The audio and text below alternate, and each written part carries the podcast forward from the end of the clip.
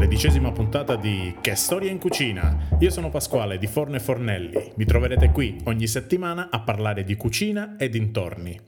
Dicevo, puntata numero 13 e si parla di cibo e superstizione. Meglio di così si muo... Meglio non dirlo, va? Cominciamo? Dai!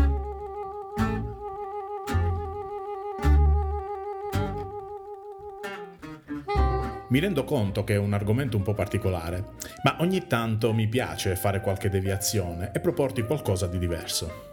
Come nella scorsa puntata faremo un viaggio intorno al mondo, ma questa volta partiremo dalla nostra amata terra. Ah, l'Italia, paese di santi, poeti, navigatori e superstiziosi. Sì, perché di superstizioni legate al cibo ne esistono svariate. Ce n'è per tutti i gusti. Battutaccia. Partiamo dal sale. Se questo cade a terra, sono guai.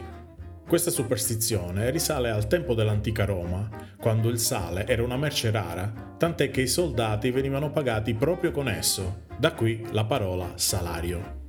Ma a questo c'è un rimedio. Quando cade del sale a terra, basterà gettare 3 pizzichi dello stesso sale alle spalle per scacciare la mala sorte. Quindi, ricapitolando, se accidentalmente cade del sale a terra, merce rara, importante, eccetera, eccetera, bisogna buttar via dell'altro sale. Beh, mi sembra che non faccia una piega.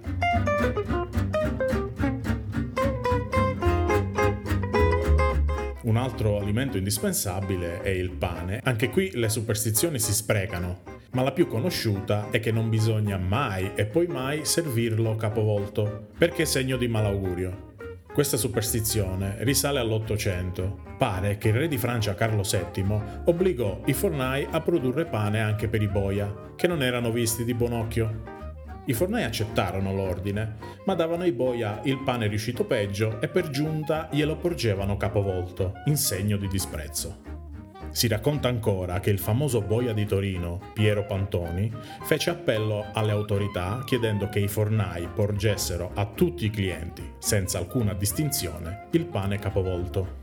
E allora i fornai inventarono un pane a forma di mattone che aveva quindi lo stesso aspetto da tutti i lati. Era nato il pane in cassetta. In questo modo i boia potevano ritenersi soddisfatti, mentre i fornai potevano continuare a prendersi gioco di loro senza che se ne accorgessero.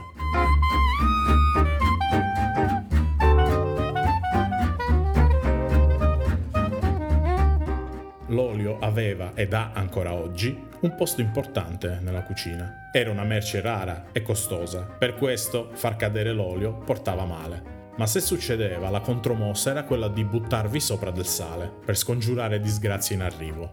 Ma l'olio è anche un ottimo alleato per contrastare fatture e malocchi. Infatti, soprattutto nei paesi del sud, per scoprire eventuali fatture o malocchi, si ricorre da sempre a un piatto pieno di acqua in cui si versano delle gocce di olio.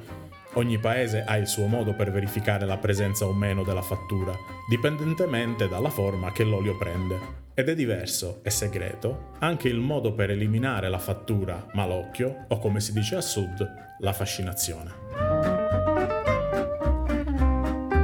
A differenza del sale e dell'olio, versare il vino non porta male, anzi, se prontamente si bagnano le dita sul vino versato e le si passa dietro le orecchie, diventa un gesto di buon auspicio.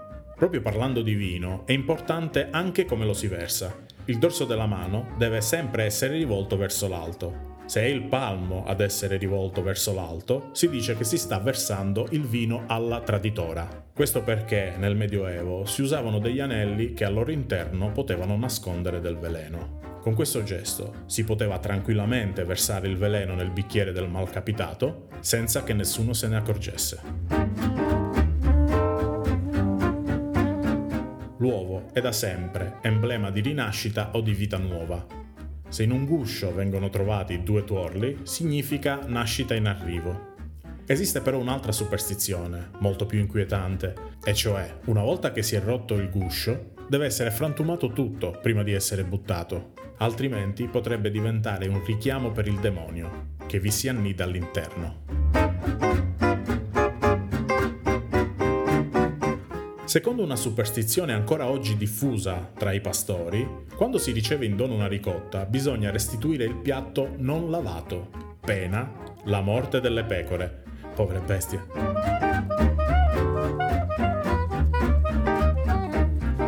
E come non parlare del peperoncino, che è da sempre simbolo della scaramanzia. Infatti ricordiamo il famosissimo corno napoletano che viene usato come amuleto portafortuna. Ancora oggi, soprattutto al sud, il peperoncino viene appeso alle porte o ai balconi perché si crede che i loro semi piccanti possano allontanare le malelingue. Dopo questa breve carrellata di superstizioni italiche, partiamo per la Spagna e per i paesi sudamericani, dove è tradizione consumare dell'uva nella notte di San Silvestro. Più precisamente, negli ultimi 12 minuti prima della mezzanotte, si mangia un acino al minuto e per ogni acino si esprime un desiderio, uno per ogni mese dell'anno che verrà.